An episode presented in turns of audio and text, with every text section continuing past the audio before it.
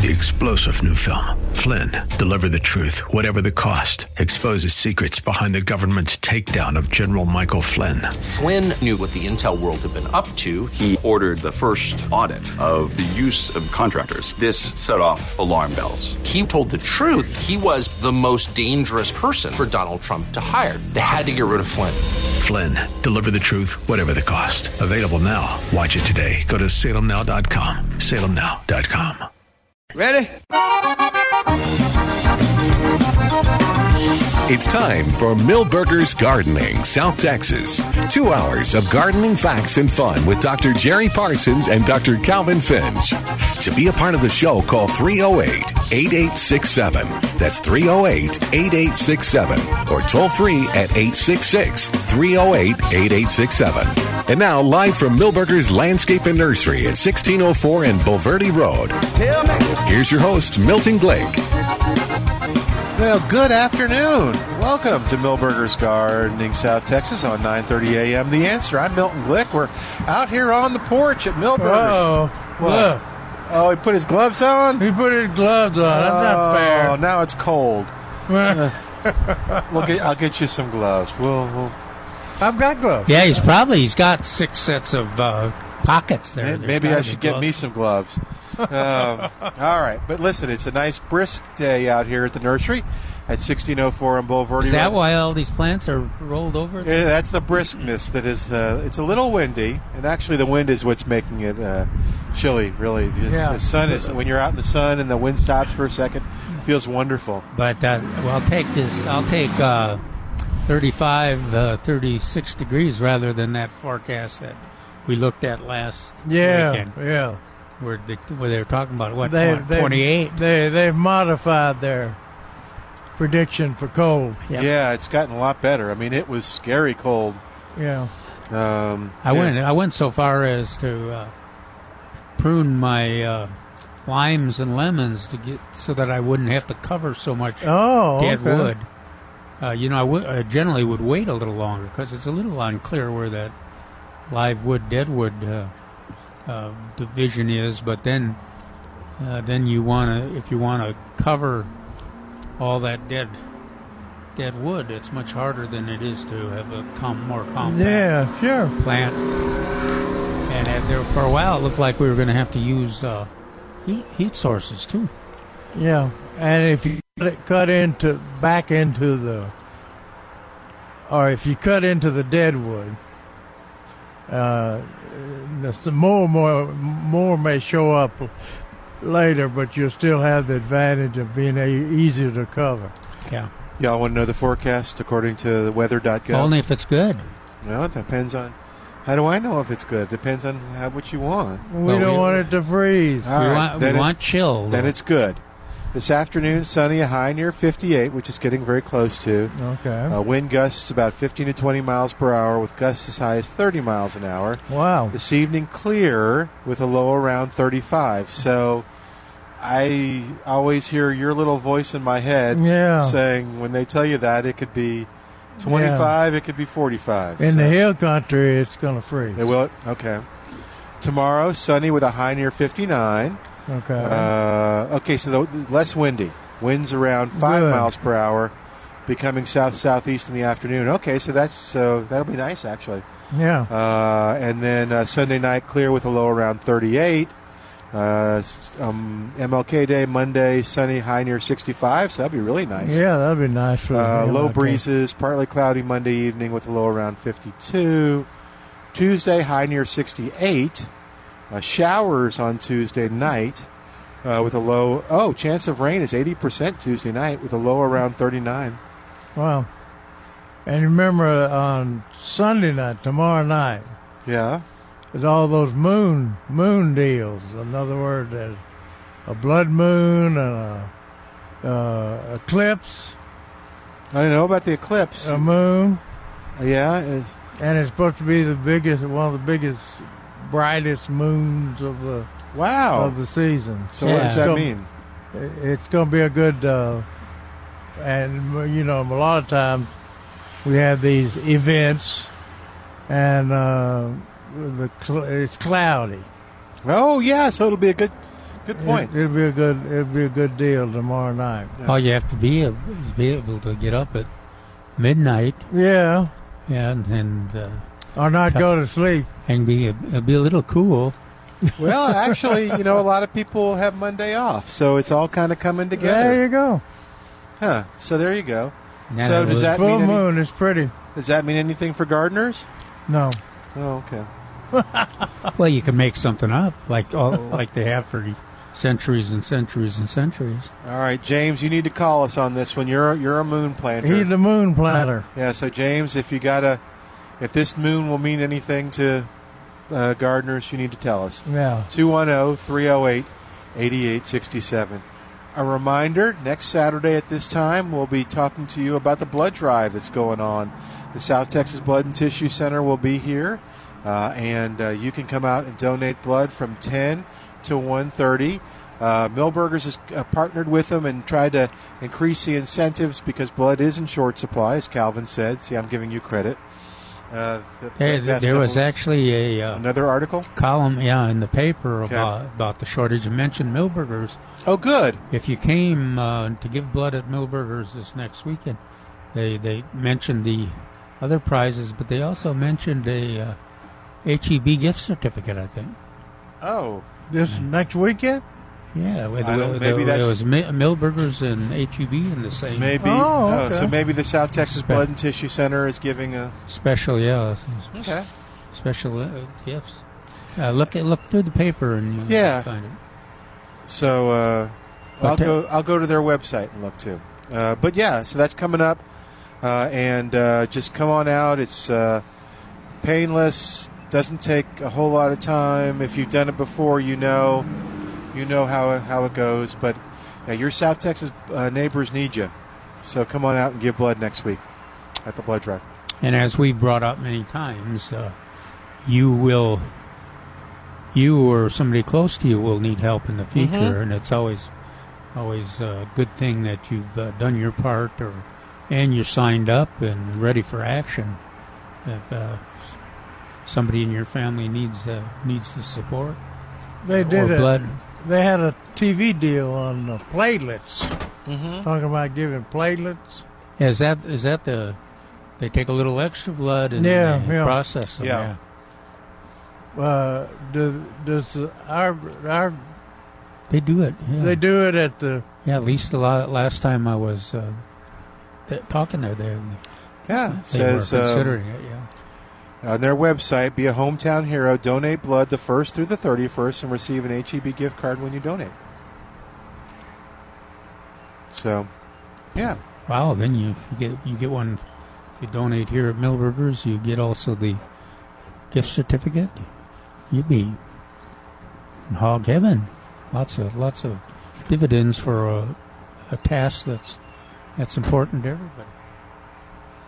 All right, well, our phone number is 210-308-8867, 210-308-8867. Toll free, it's 866-308-8867. To be a We're sitting there chomping on these are really satsumas, good. The last of my Seto variety I picked. I've been picking a few all along, but I think these are the sweetest we've had. They're good.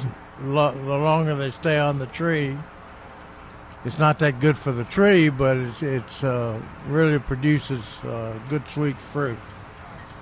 And so we went through my Seto tree. Now we'll have to start on my Okitsu tree. The problem with my Okitsu tree is the fruit is up high. I'll have to get a ladder and get them. Uh-oh. Got your insurance paid up? Yeah, that's what I mean. And some are rooftop high, but I won't be able to get those. I don't go on the roof anymore. Yeah, maybe your son-in-law will. I had Dr. Stein come pick them one year. Young man, he climbed up on the roof and got them. But if you left them on, and grapefruit's the same way. Have you gotten all your grapefruit off? I have. That's really better for the tree. It gives it time to kind of readjust. We had a crew of people for 4 weeks working on our house. Oh, okay. So they've been getting the grapefruit. They love grapefruit, so they were good. They used it up. That's a good use for them. Yeah, for sure. And Trace looks like he's feeling a little better. Hey, there's Trace. I was just seeing about the blood drive and how it all worked and stuff. So, all right, 210-308-8867 is our number, 210-308-8867. You feeling better? Yeah. Hey, you sound better. Sound like you got a little strength to your voice. Yeah. So what's going on here at the nursery, Trace? Just keep bringing more and more in. So we're fully loaded on fruit trees. Shade trees are coming. Shrubs are probably 60% there. So every week we're getting more in. And I bought a bunch of bluebonnets last weekend, and right behind me somebody else bought the rest of them. Did they? Were the rest of them? Yeah. That's what I was wondering if there was any left. And then I transplanted larkspurs. And I don't know how they ever got a reputation of being hard to transplant. Because, I was getting them out of the beds. Yeah.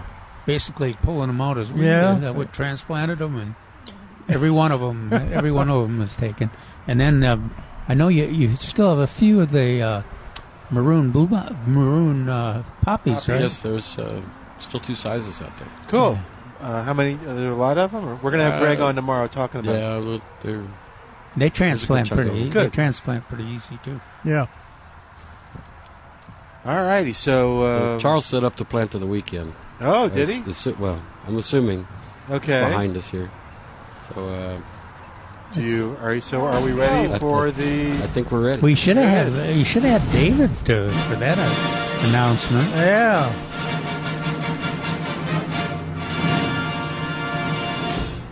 All right, so this was actually going to be last week's plant of the weekend, but those goji berries were so pretty. Yeah, yeah. Did a lot of people come by and get them?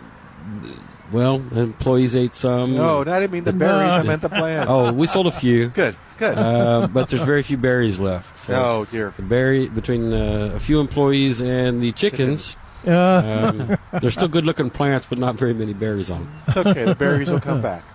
They will. All right, so plant of the weekend is hops. And so, microbrewing or brewing beer in your garage or wherever you might do it is becoming I don't want to say fad. It's becoming popular, and so we're jumping on that bandwagon. And we've got 2 different varieties of hops that they can grow here. One is called Cascade, and the other is Centennial. Yeah. Oh, and we've got little flyers here on showing how to grow them. And these 2 varieties they should be successful with to grow their own hops so that they can make their beer. Okay. They're not little plants, so either, are they? No. I mean, this self-pollinating plant matures at 20 feet. All right. And 10 foot wide. So it's pretty... it's a big plant. Yeah, it's pretty cool. And I like the little hops thing. It looks kind of like a grass seed. This part too. Yeah. Huh. So they're only $12.99, and we do have both flavors and a fair number of each. So I'm guessing if you've been buying your hops someplace else, now you can say, these hops are from my backyard. That's true. Right. Yeah.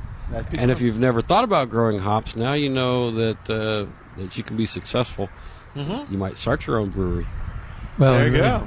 Might be good, too, if somebody out there has grown them as an ornamental or as just a hobby. The picture that they put on this is really pretty. Yeah, they're pretty. You seen them in gardens, Jerry, here? David grew some on the fences there at that's cool. Botanical Garden. Did they lean on their fence? Yeah, they climbed it. Huh. So, now one thing, don't get your hopes up of seeing a pretty plant because they're dormant.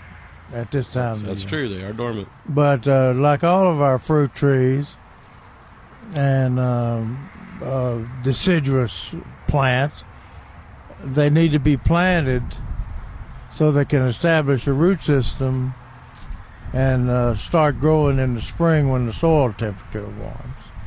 And you don't have to worry about cold with these guys. So I was talking to Charles earlier, and he said they're good to 0 degrees. Yeah, the root system. I don't think we'll ever have to worry about them freezing here. No, the root system is will go dormant. Oh, okay. And then when it warms up, they'll just get excited and go? Yeah, okay. From the root. So we got hops. How many hops we got? We've got like a bunch, like close to 100 of each variety. Oh, okay. Wow. All right. 100 of each. Give or take. So you can come by and hop in the car. Yeah, or jump right over here. Yeah, there you go. Quick like a bunny and come to Milberger's. A bunny Larkspur? Like a bunny Larkspur. Larkspur. I think Bunny Larkspur was had that saying honey, I think, right? Never mind. Okay, and that was... Now we're finished with the... So hops, or you can call the nursery and they'll put some aside for you at 210-497-3760, 210-497-3760. The Christmas tree recycling, are we finished, or are we got still extending? Technically or realistically? Realistically. Realistically, if somebody has a Christmas tree out there and they want to drop it off, we're gonna help them out. Trace will work with you. That's good. And I'm still gonna give them a 20% off. Yeah, there you go. That's good. Yeah, because in my neighborhood they were it slowed down dramatically. Yeah, it was brush pickup, so a lot of folks put the trees out with the brush. Yeah, but you know. Very small percentage of the neighborhoods in town at any one time will do brush pickup. So there's a lot of trees out there still. But come on in, see what Milberger's has to offer. All those new fruit trees and all the recommended, the peaches and plums, and then look at the cyclamen and all the winter annuals that are still beautiful. And did y'all see those strawberry hanging baskets that we got in? No. Where? They're on the ground at the entrance, but there's strawberries on them bigger than what you would see at H-E-B. What? Yeah, there's some massive ones, like 2-inch long. Cool. I do know that the ones I got and put in the horizontal whiskey barrels that are really attractive and blooming up a storm. Yeah. Look good. Mine aren't doing anything. Really? Just sitting there. Are they in the sun?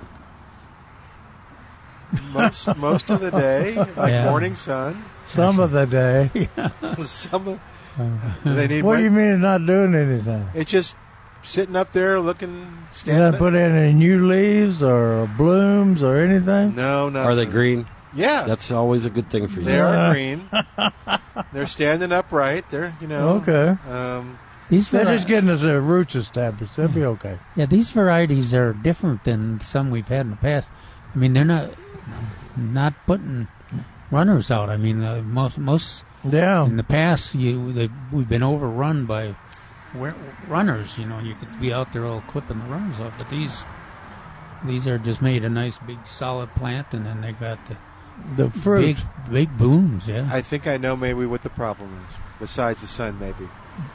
So I fertilized with an Osmocote. No, that's no problem. And you said, I thought you said that was bad because it was going to be slow release. Yeah, it's slow release, but is it releasing? That shouldn't affect your plant. That won't hurt it. It just won't be as vigorous fast. Yeah. Okay, so I need to get like maybe a water soluble 20. It's in a container. Yeah. Okay. It's water. Put a tablespoon in a gallon of water, and it'll just perk up instantly. Well, yeah. If you had sunlight, then. It's growing a root system. It's okay. Come August, it may. The sun moves in the sky. Yeah. I'll have August strawberries, maybe after the eclipse. There you go. Okay. Don't worry, it'll come. So that's cool. So they could be decorative, but have fruit on them, and the strawberry baskets. Yes. Yeah. Cool. How much are they? I believe we're $16.99. Okay, I have to that's a great deal for them. Already having strawberries and stuff like that. Very cool.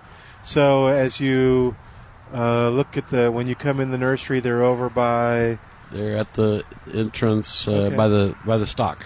Cool. All right. Another thing that's in is geraniums. Yeah. And what's the variety? They are Fantasias. Yeah. So that's the variety that can put up with a lot more heat than the other ones have, and they're very beautiful. And we've got them in six-inch pots and hanging baskets. Yeah, I saw there was a whole bunch in the. Weren't there some in the greenhouse too? Yes and no. Those are Fantasias, yes, but we're doing an experiment. We're going to try to make our own color bowls.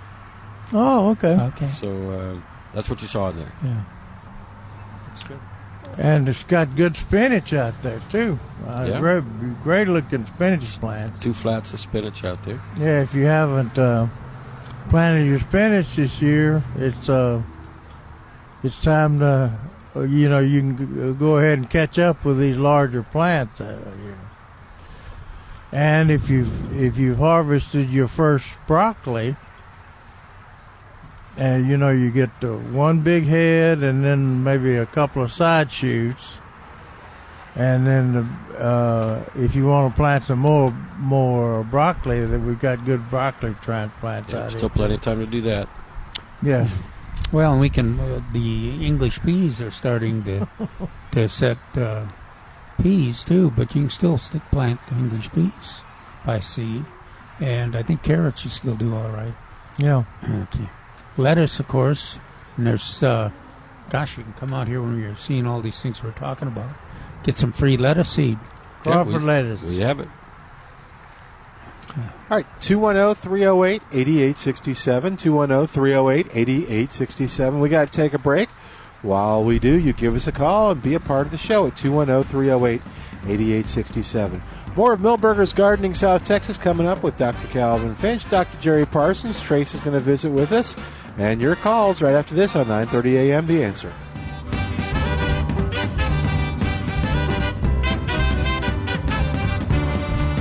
Hi, it's Milton Glick from Milberger's Landscape Nursery at 1604 on Bulverde Road. And we're going to talk about a little something other than plants right now. We're going to talk about blood supplies in San Antonio. The South Texas Blood and Tissue Center has put out the call, and blood is in critically low supply. So how can you help? Milberger's is having their quarterly blood drive Saturday, January 26th. That's next Saturday over at Milberger's, and you can be a part of it by just coming out between 10 and 1:30. Now, Milberger's has doubled the incentive, giving you a $20 gift certificate just for going through the process. And the South Texas Blood and Tissue Center, of course, has nice gifts for you, too, when you donate blood. Here's a tip, too. Just got a little time, but you want to give blood? Go to the South Texas Blood and Tissue Center website, and you can register and make an appointment for the blood drive at Milberger's. So come on out. Check out Milbergernursery.com for more details. That's Milbergernursery.com, and we'll see you at the blood drive next Saturday at 1604 on Bulverde Road. Why was the basketball court all wet? Because the players kept dribbling on it. The dad joke. Corny, grown-worthy, but also one of the simplest ways to share a moment with your kids. What did the buffalo say when he dropped his son off for school? Bye, son. So take a moment to make your kid laugh, because dad jokes rule. Make your kid laugh today. Go to fatherhood.gov. Brought to you by the U.S. Department of Health and Human Services and the Ad Council. Okay, Sarah, I'm dropping you at Emily's, and Josh, you're going to soccer, right? Yeah. Yep. Oh, and by the way, when I pick you up, I'll be wearing my short shorts. What? No! Yep, me and my short shorts doing my daddy dance. Your friends will love it. No! Well, I might change my mind if you buckle your seatbelts. Okay, we're buckling up. See, all buckled. Whatever it takes, keep them safe. Never give up until they buckle up. A message from the National Highway Traffic Safety Administration and the Ad Council. Visit safercar.gov/kidsbuckleup for more information. This is Mark Sadaski for Mark Sadaski Jewelers. Is your jewelry in good repair? Do you have rings that are out of shape or with stones that are loose or missing prongs? Do you have chains or bracelets that need attention or stones that need replacing? Mark Sadaski Jewelers wants to help. Bring your jewelry to us and we'll save you 20% on the cost of the repair. We'll even give you 20% discount on diamonds up to 20 points that need to be replaced. Don't risk losing a stone or even worse, a bracelet or a neck chain. At Mark Sadaski Jewelers, we believe in preventing hearing loss. Another common problem is our rings tend to shrink. I think it has something to do with being too close to Mexican food. We can resize your rings so they fit properly and comfortably. We do our work in-house. Your jewelry never leaves our control. Come in now and save 20% on your repair. Mark Sadaski Jewelers, a family tradition in San Antonio for 85 years on Northwest Military Highway. Call us at 210-377-1818. That's 210-377-1818.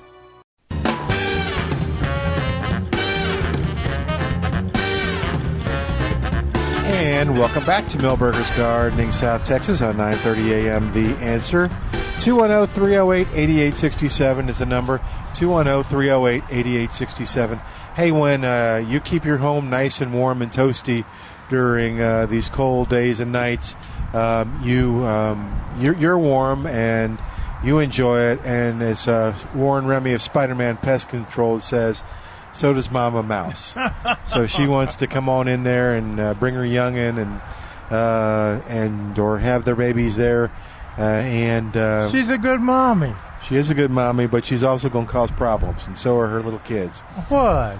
They're going to get into stuff they shouldn't, and so electrical wire and ducks and all that stuff. So if you got mice or roaches or spiders and you want to get rid of them. Rats. Yep. Spider-Man Pest Control can help you out. They've been doing it since 1976. So how many years are we now? They celebrated how many, their anniversary? 40 years?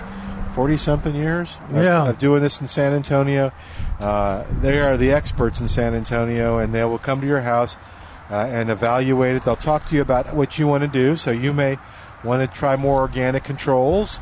They'll talk to you about it, and they'll come up with a plan that's organic or integrative, and they'll come up with a plan that you'll like. Spider-Man Pest Control, you'll find them online at GoSpiderManPest.com or call them at 210-656-3721, 210-656-3721, or GoSpiderManPest.com. Give them a call. You'll like dealing with Spider-Man Pest Control. All right, 210-308-8867, 210-308-8867 is our number. Call us and tell us what's going on in your gardening world. Ask us what you should be covering, things like that. We'll help you out. Yeah. We still got onions, right? Yeah, we sure do. They look good. I've got bad news or sad news. You know, we always talk about the 1015Y, the Texas A&M sweet onion. Yes. That was developed by Dr. Pike. Dr. Leonard Pike. And I just got news that he passed away. Yeah, it was announced in the Express News. Yeah, he was 78 years old. Not too far from us, Jerry. No, I know that, Calvin. He was in good shape. Well, last time I saw him, he was in pretty good shape. Yeah. But anyway, he passed away. I got a deal from saying that they were deeply saddened to inform me that that friend and colleague, Dr. Leonard Pike, former director of the Vegetable and Fruit Improvement Center and professor, Texas A&M at Texas A&M University, passed away at the age of 78 at 6/28, January 12th in Atlanta. His dedication toward research and helping future generations was demonstrated by his commitment to giving. Oh, he gave his body to science.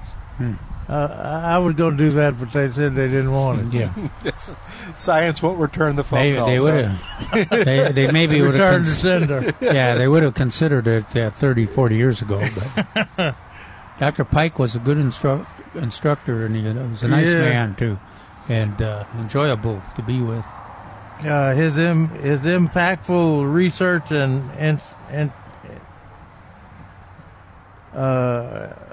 helped start the Vegetable and Fruit Improvement Center. and this eventually helped producers of Texas by generating several $100 million in revenues in onions, carrots, and cucumber, and beyond. He was known as the Onion King of Texas. So we appreciate all that Dr. Pike did. And there's a complete write-up.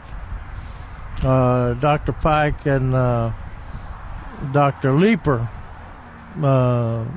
developed or selected the 1015Y onion, and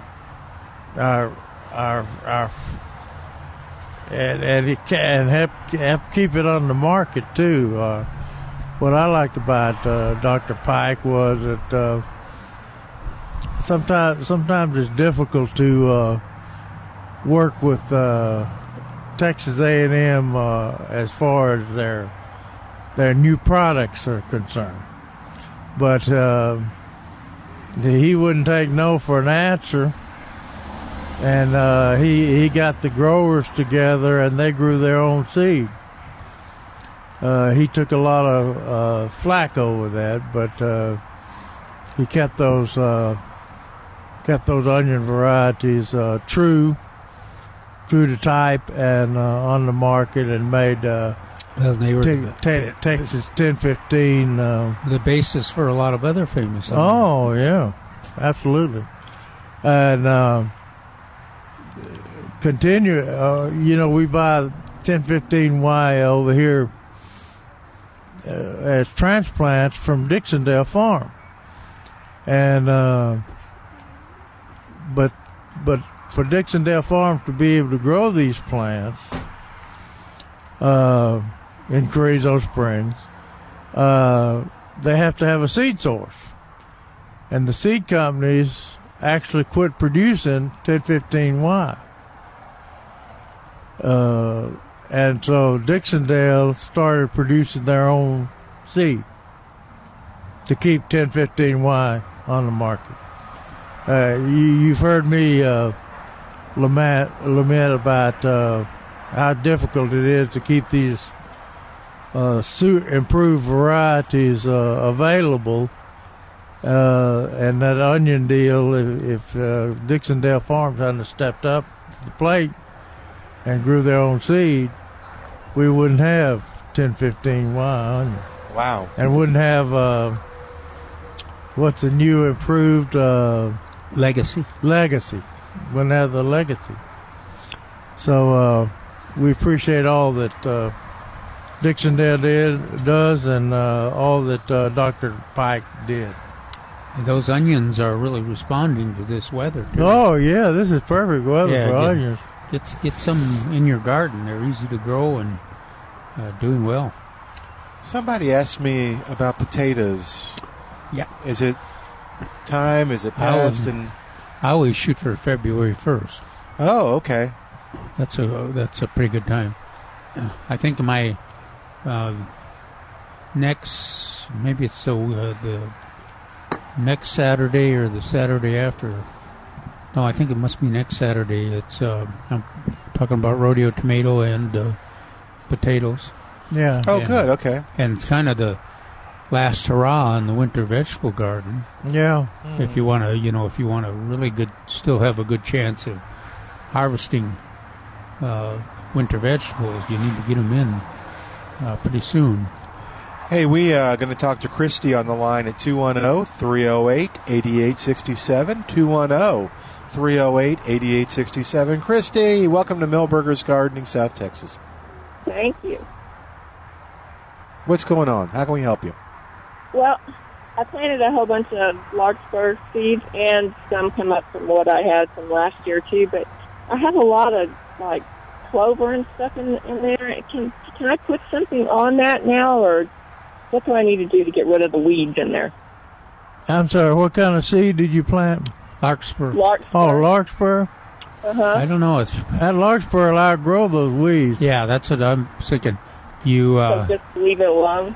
Yes. Yeah, You can... I try to hand weed some. Okay. But But it is difficult because those larkspurs are everywhere. But Jerry's right. It won't be long. They'll be taking charge. Okay. Is it hen bed? Is it hen bed or with the little blue flowers on it? I bet it's the weed. Well, you know, I think that they really get white. I mean, yellow flowers on them eventually. Oh, yellow flowers could be black medic. No, not that'd be. Well, that could be black. It's not clover. Then it kind of looks like clover. I don't know what they are. Yeah, really. Well, black medic. Well, oxalis would be in the summertime. Yeah, could it be our favorite horse herb? Horse herb. Henbit will come up in amongst horse herb. What's the other weed that grows with henbittle that's got kind of the white flowers, real lush? There's a wild carrot. No, that I can't think of it right now. I'll think of it in a minute. Okay. But yeah, there's lots of weeds out there that are really henbit is one of those that's most aggressive. But the other one I'm thinking of too is also if you deal with it much, you'll know it because it's so full of moisture that it's relatively easy to pull out, but you get all soggy with the pulling. Right. But the larkspur will outgrow that too eventually. Okay. And, you know, I have another question about just general gardening. Sometimes when I've seen things that I've wanted to put in my beds, and it says, keep them moist, I mean, is that something to even mess with if you have to really keep something moist? What is it? Keep? It says what? It says, like, keep that they like semi-moist, you know, that they always want to have some kind of moisture, and I don't know what that really means in a garden bed. Do I have to keep them, you know, like twice a week? Do I have to water something? Or it's just a general garden question. Yeah, it depends on the texture of the mix. And this kind of weather we've had. Now, this weather we've had, you've still had to water containers, but generally raised bed gardens with sturdy soil. I guess I'm talking about like in the summer, and I get full hot sun all the time, and then I don't even know if I should try to plant something that tells me it needs to be semi-moist all the time. Yeah, well, that's a safe recommendation. So what do? That's what I'm asking you. Is that like twice a week? No, I would just maintain your regular watering procedure, like larger pots for once a week, and thoroughly water. Okay. Sometimes new transplants you probably have to water twice a week at least. Yeah. Right. That's right. Right. Tomatoes are pretty sensitive to it. All right. Okay. All right. I thank y'all so much. Thank you for calling. Thanks, Christy. You take care. Yeah. All right, we're going to take a break. While we do, you give us a call at 210-308-8867. Chickweed. Is that what you think it is? Yeah. Chickweed. That's the other one. That's 210-308-8867. More of Milberger's Gardening South Texas is coming up live from Milberger's Landscape Nursery with 1604 on Boulevardy Road with Dr. Jerry Parsons and Dr. Calvin Finch. I'm Milton Glick, back after this on 9:30 a.m. The Answer.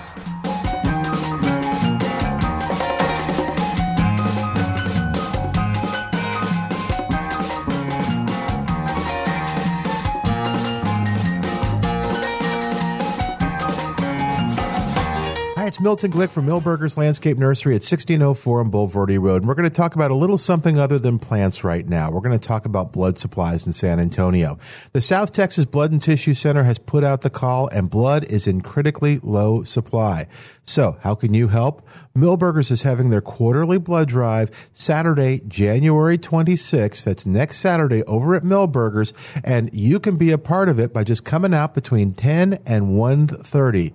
Now, Milberger's has doubled doubled the incentive, giving you a $20 gift certificate just for going through the process.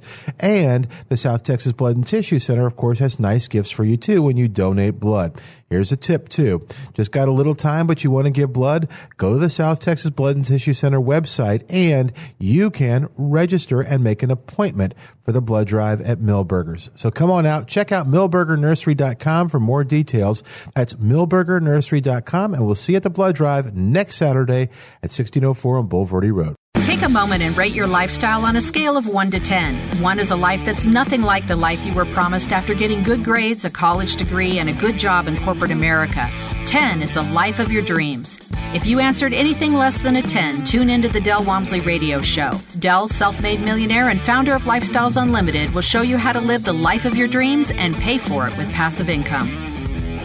The Dell Walmsley Show, weeknights at 9 on 9:30 a.m. The Answer. No word in the English language is less convincing than probably. Are you sure we should get matching tattoos on our first date? Sure. We'll probably stay together. Probably? It's been 23 minutes since I ate. I can probably swim. You should wait 30 minutes. Okay, now tell me what to do. Cannonball! Cramp! Oh, I have a cramp. I can probably hit the green from here. Probably. Can I get a mulligan? Ready to go? Hey, are you sure you're okay to drive? Yeah, I'm pretty sober. Yeah, I'm probably okay. Probably okay isn't okay, especially when it comes to drinking and driving. If you're drinking, call a cab, a car, or a friend. Buzzed driving is drunk driving. A message brought to you by NHTSA and the Ad Council. Finding great discount deals has just gotten easier through the Marketplace San Antonio page at 930amtheanswer.com. If you're looking to replace the windows in your home, Advanced Custom Windows has a great deal for you. Purchase a voucher valued at $17,100 for the marketplace value price of $10,000. Minimum 12 windows and a maximum of 18. See clearly from your home thanks to Advanced Custom Windows. Additional windows can be purchased at an additional cost. At the marketplace page at 930amtheanswer.com. Social Security is with you through life's journey from birth to retirement. As your life changes year to year, so do your needs. For over 80 years, Social Security has helped to meet your needs and is committed to improving access to the services that make a difference in your life. Today, you can verify your earnings, estimate your future benefits, apply for retirement, manage your benefits, and even change your address, all from the comfort of your home. Social Security's online services help put you in control with secure access to your information anytime, anywhere, allowing you to spend more time with family, friends, or simply just enjoying the day. Social Security, securing today and tomorrow. See what you can do online at socialsecurity.gov. Produced at U.S. taxpayer expense.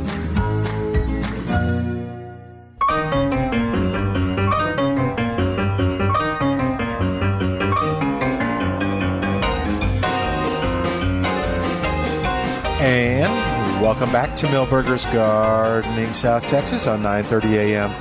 The Answer. We're here live at Milberger's Landscape Nursery at 1604 on Boulevardy Road. It's a bright, sunny day. It looks like the wind may have died down just a little bit. And we encourage you to come on out and visit with us, or you can call us at 210-308-8867, 210-308-8867, like Christy did, and we'll talk to you on the phone. So what's good? What else is going on? I've got a note from the Gardening Essentials class. Oh, yeah. GVST.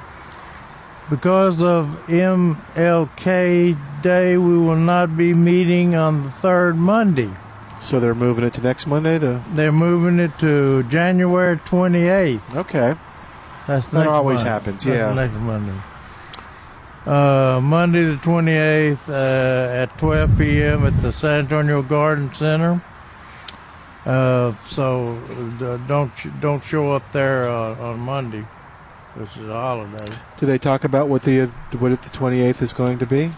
Well, they happen to talk about that. Well, Cool. Well, share that with us, won't you? They are pleased to have a representative of the Phil Hardberger Park Conservatory. Wow. Conservancy. Speak to us on the history of the park and the current activities that are being held there. Oh, wow.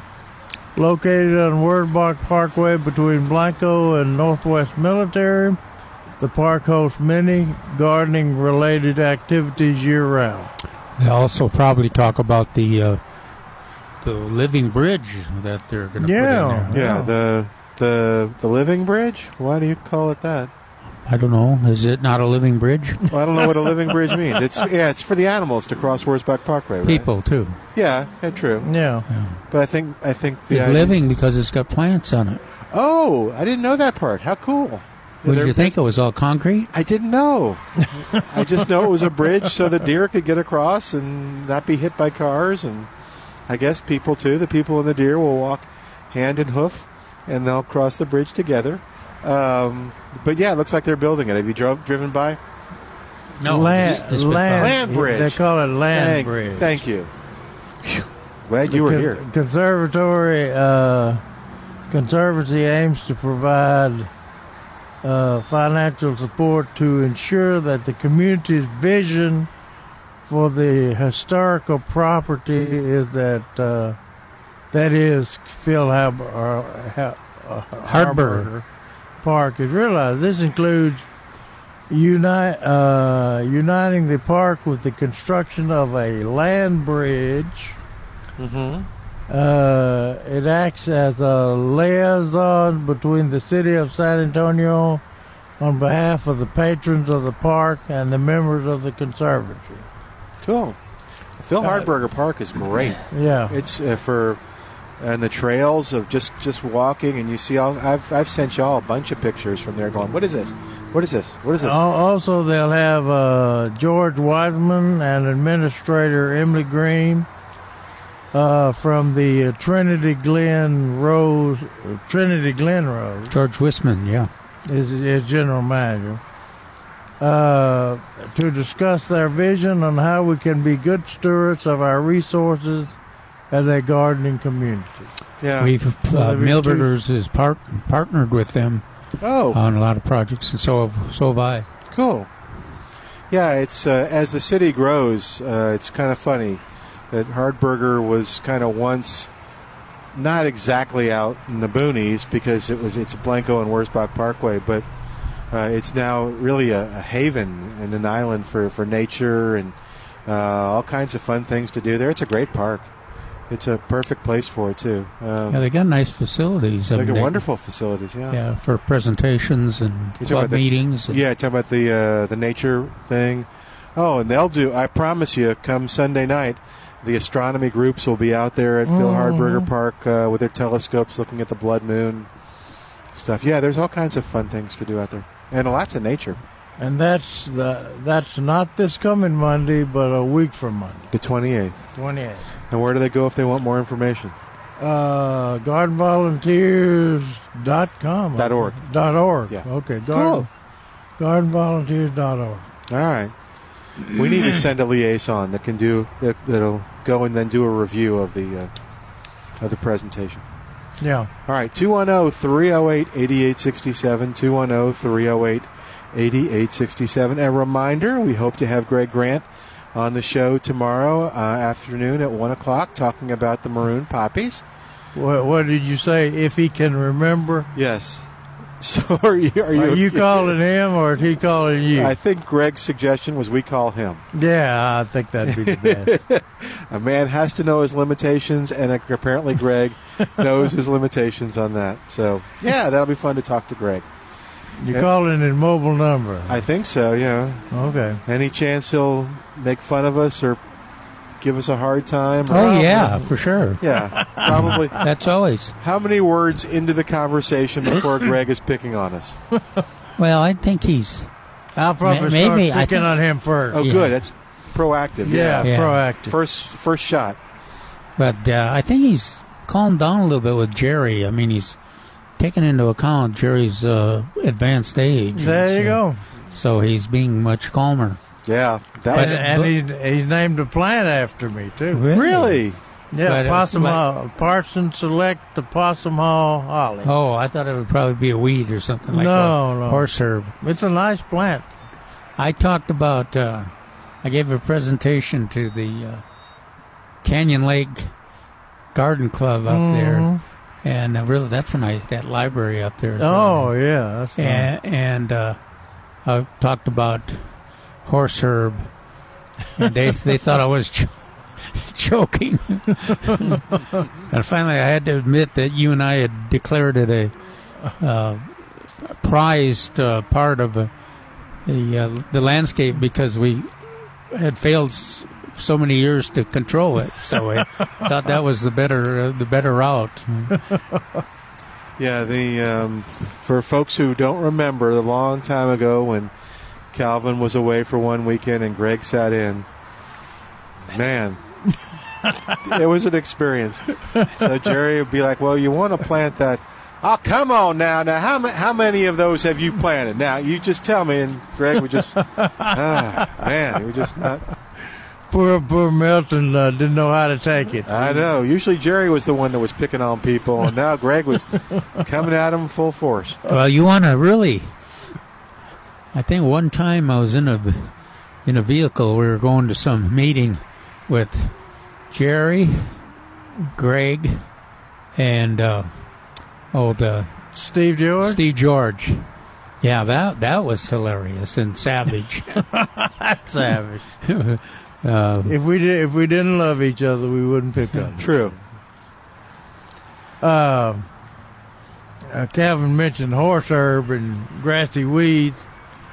Neil Sperry got a question about controlling grassy weeds at this time of the year, and he was talking about Roundup.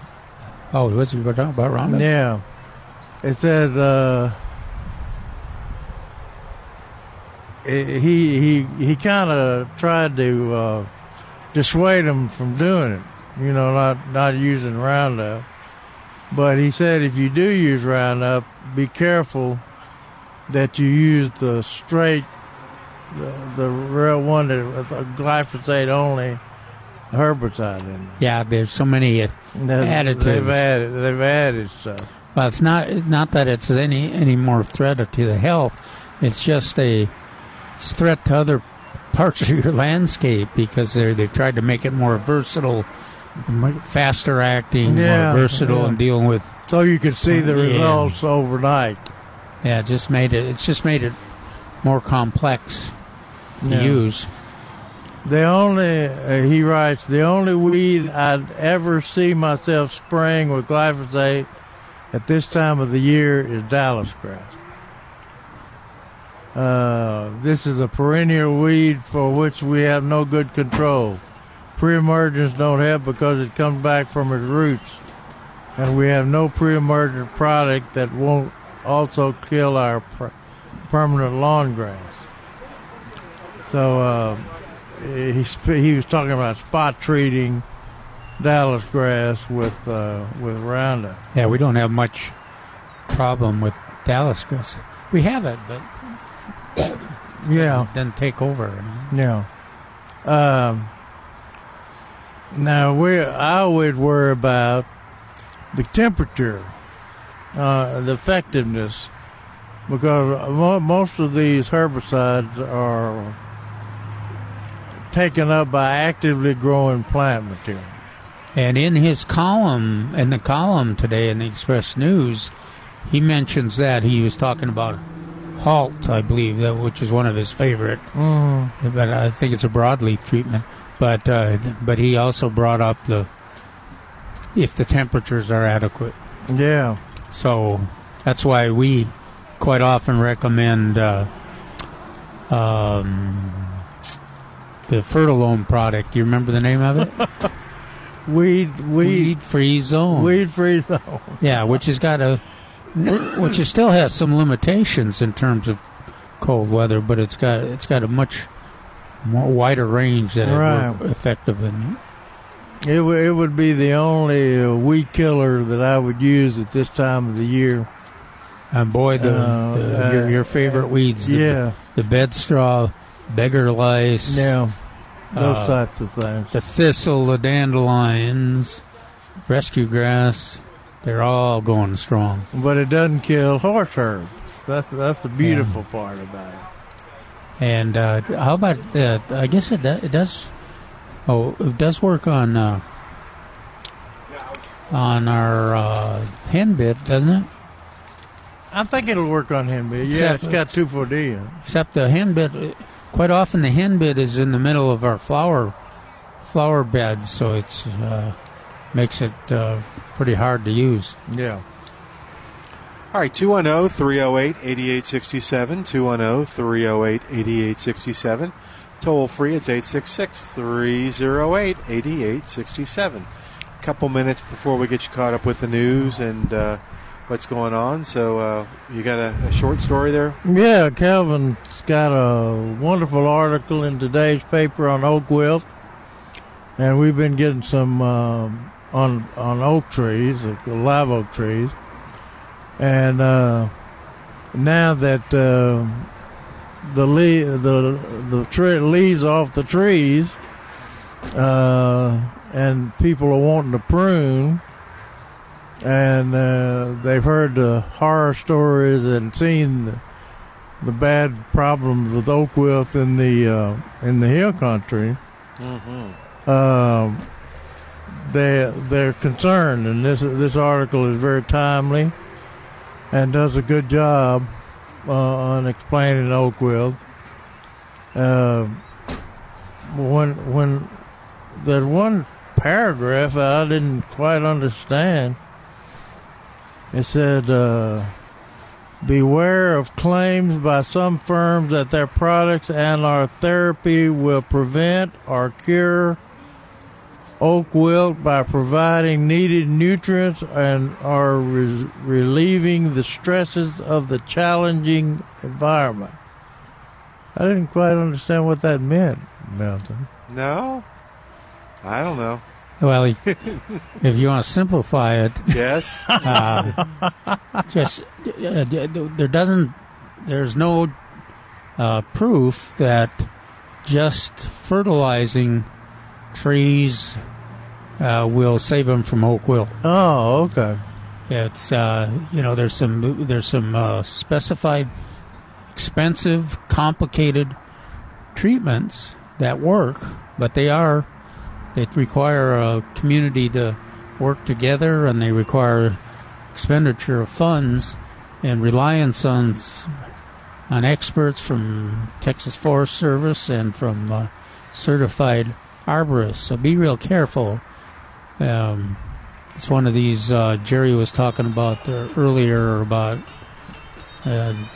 somebody who says, says this will save your trees, and then except if they're too far gone. Yeah. And so you never know.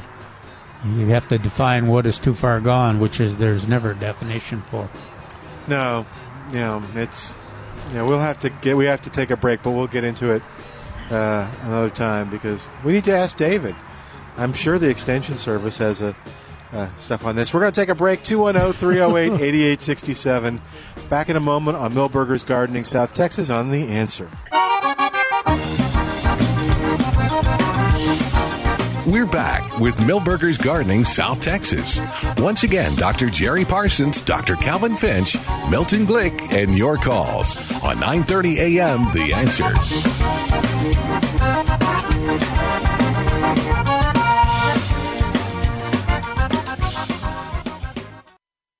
And welcome back to Milberger's Gardening South Texas on 9:30 a.m. The Answer. I'm Milton Glick, along with Dr. Jerry Parsons and Dr. Calvin Finch. Having a good time sitting out on the porch here at Milberger's at 1604 on Boulevardy Road. And we encourage you to come on by and visit with us or call us and ask your gardening question in person at 210-308-8867. So I have been tasked to ask you guys a question, get a recommendation. So we have And this is kind of goes back to almost Greg's book. We have a bed, the one where he did all the one that you like so much. Oh yeah, landscape. With all the specific designs and stuff. So we have got. I can wait for Trace too. But Trace is bringing us some French fries. Is he? He's going to share those? I'm sure. Oh, okay. So we have a area that faces, I guess, north. So, or maybe, anyway. So the sun comes up in the morning, and all this area, it's a bed right next to the house. So it gets lots of sun until the sun gets even with the house. And then for the rest of the day, it's almost where the strawberry is, by the way. Yeah. So we want to plant a shrub in closer to the wall. So the idea is to tier it. So shrub and then flowers in front of the shrub. So it looks pretty, but it's green but colorful. And so we're trying to get suggestions on what we can plant. Dwarf your pond holly. Okay. I was thinking about the hollies. There you go. But they don't bloom. I like the, the hollies. You get the berries. You do get the color from the berries. Yeah. Hold on, I like that. There we go. Nobody asked you how tall you want it to get. Oh, that's true. Yeah. 3 to 5 feet, maybe. Boxwoods. Oh, okay. The Japanese pot, but they don't bloom either. No. Right? No. Okay. Sandanqua viburnum. That's too big. I don't know. It only gets to Tinus. 7 feet. Tinus viburnum. Is that it's a 4-footer? Oh, okay, and that blooms in the spring. It's in fact they started. Oh, good. They're starting. They got buds on them right now. Yeah, and that'll take the longer shade. Yeah. Yeah. Okay. They put up. They're good in the shade. They're deer proof too. Well, the deer don't eat them. It's just a short term bloom, but it's going to work for you. All right, so that was, which viburnum was that? Tinus. Okay. Dwarf Yopon holly, how tall will that get? Well, it's 4 footish. It'll get a 6 foot eventually, but it takes forever. That's why I say ish. 4 foot ish. Yeah. 4 foot for 15 years. Either way. The Sinisa? Not enough sun to do well. Oh man. How much sun do they need? All day. Full sun. More than you got. I want some. Or look at your neighbors. You can plant one or two or three, and then I'll take your money twice. When I come back and get something that'll actually work. Okay. So, all right. Well, those are good. And that'll work. And are they going to grow? They grow side to side. They're going to grow forward too, away from the house. Not as much as some of the others. Good. So we can still do the tiering. You can, but if you trim at the wrong time, you don't get the blooms. Oh, no. She wants to put like pansies and stuff in front of the... no problem. Or some perennial. You don't really have to prune them. Limited sun like that, you're going to be in with Calvin, though. You're going to be planting primrose or cyclamen for the winter. Oh, there we go. That would look nice. And maybe darkleaf begonias for the spring and summer. Okay, so one more time. Primrose and cyclamen for winter. No. The viburnum. Oh, viburnum, yes. No, which one though? Tinus. I think is the correct name for it. Like it's a little short one. It's tiny. Tinus.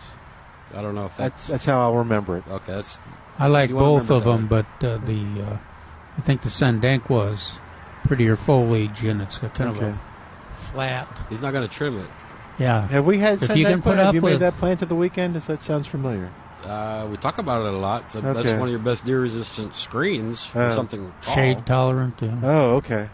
But if you can put up with 7 foot, consider that. Because go look at those plants. I think it's 7. How tall is a home? Like, where is it going to hit the roof?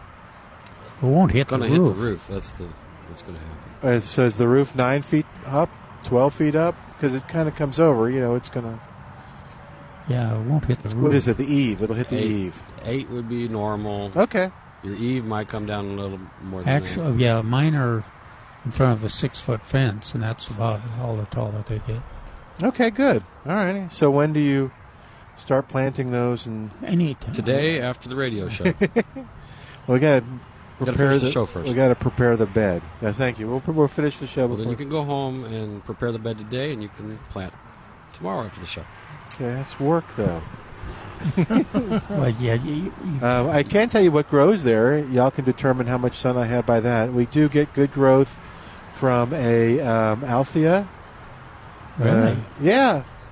Maybe you get more sun than you think. I probably do. I'm probably being conservative on the sun. And then our bulbs aren't blooming. The ginger's not blooming anymore. It's kind of a hodgepodge of stuff. I don't think Laura wants hodgepodge gardening anymore. Okay. I think she wants. Okay. Blame her. Okay. I got some plans. All right. 210-308-8867. You want to talk about the blood drive coming up while we got you up here? Yes. Cool. All right. Blood drive next Saturday. Next Saturday. Starting at. And Charles upped the ante. It's $20 participation coupon from Milberger's. Yep. So just for going through it, even if you get rejected, you still get the $20 gift certificate. They do. Yeah. So if you're not sure, come on out and donate. And offer to donate, and then if you can, do, and if you can't, well, Milberger's will thank you for coming out. And then it sounds like the South Texas Blood and Tissue Center has nice gifts, maybe including a $10 gift certificate to H-E-B. Looks like it. Yeah. But this is in critical supply, so we're in a tough time now. So next Saturday from 10 to 1:30. You can go to Milberger'nursery.com to learn more about it. But, yeah, we want to see a big turnout. So put it on your calendar and be there, okay? All right.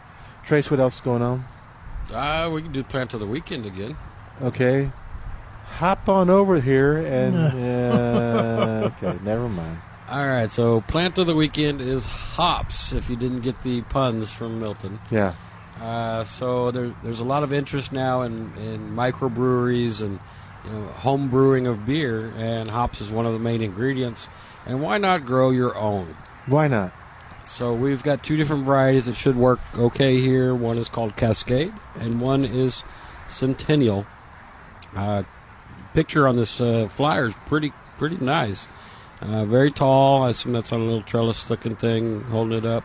But very vigorous grower, and should be something that the average person could be successful with. Even if you're not doing beer, it's pretty. Yeah. All right, so they're in what size container? Looks like a...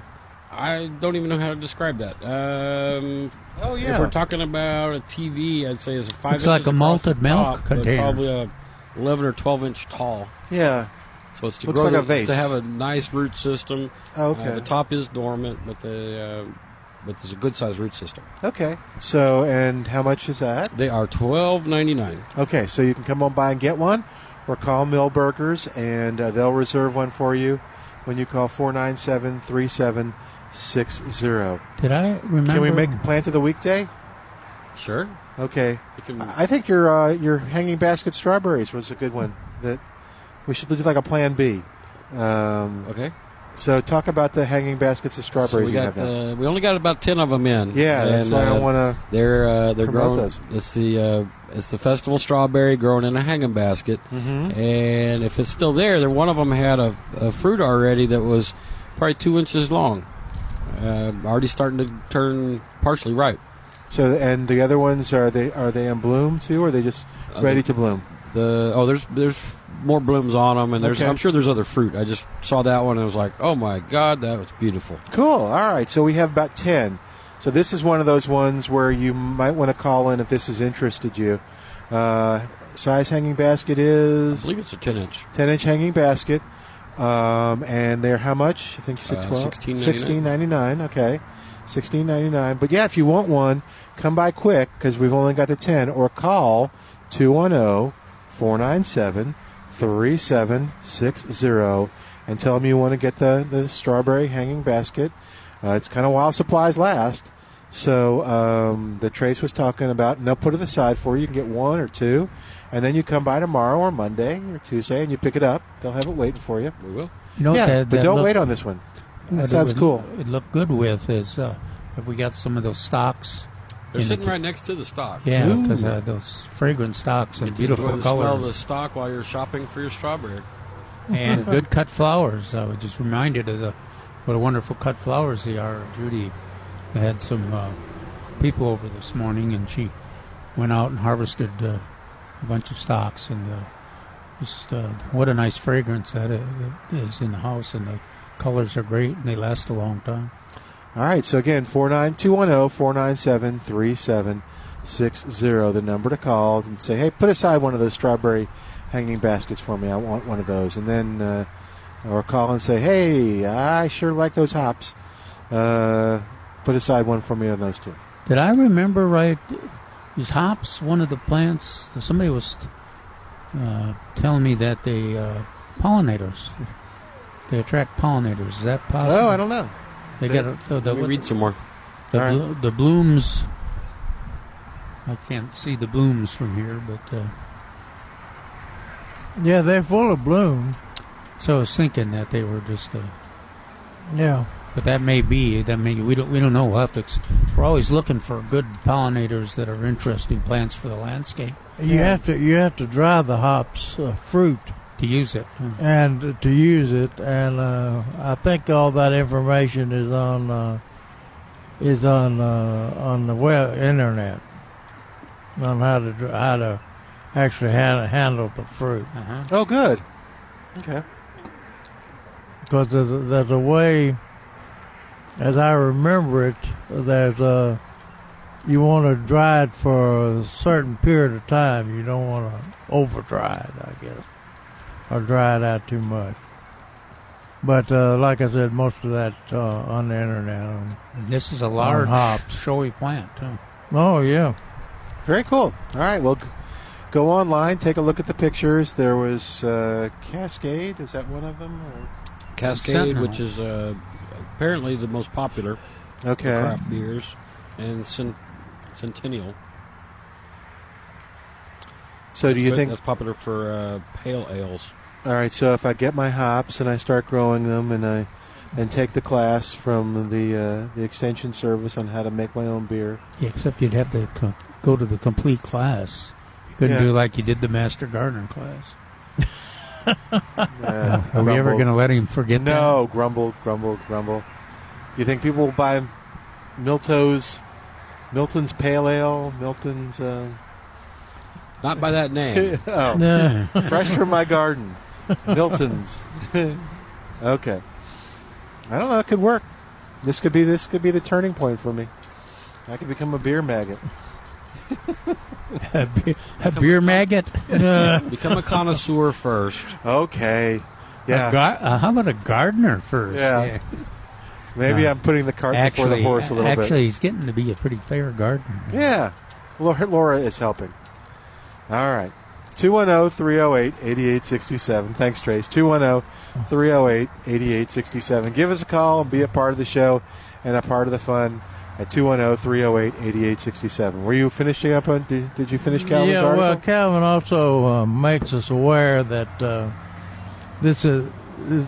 I think we used to say February is the time to spray your trees for ball moths with one of the Kocide products. Yeah, with a Kocide product.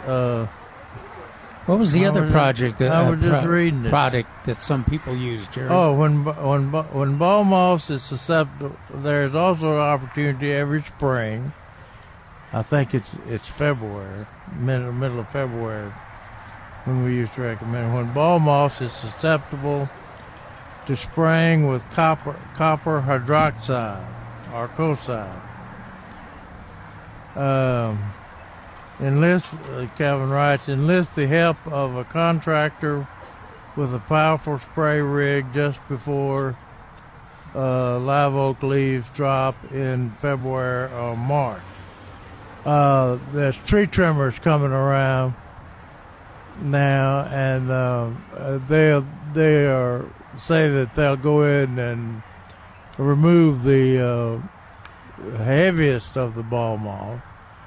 And so then you get a commercial sprayer, people with a commercial sprayer. I think most of the spray places with those heavy-duty sprayers that can get to the top of the oak trees, that they that's a function of their service. Is